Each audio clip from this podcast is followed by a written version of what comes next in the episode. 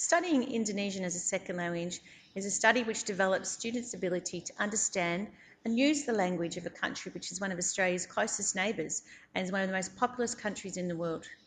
The study of Indonesian promotes the strengthening of links between Australia and Indonesia, and in particular in areas such as business, tourism and education. Studying a language other than English contributes to the overall education of students, particularly in the area of communication, but also in cross-cultural understanding, cognitive development and literacy. The study is made up of 4 units, units 1 to 4.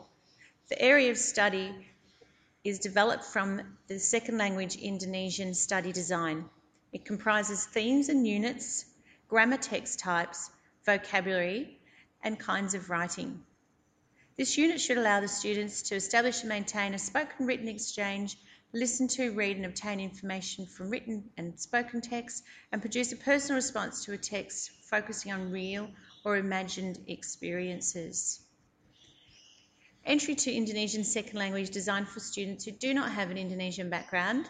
That is, students who have learned all the Indonesian they know in an Australian school or similar environment. These students will typically have studied Indonesian for at least 400 hours at the completion of Year 12. It is possible, however, that some students with less formal experience will also be able to meet the requirements successfully.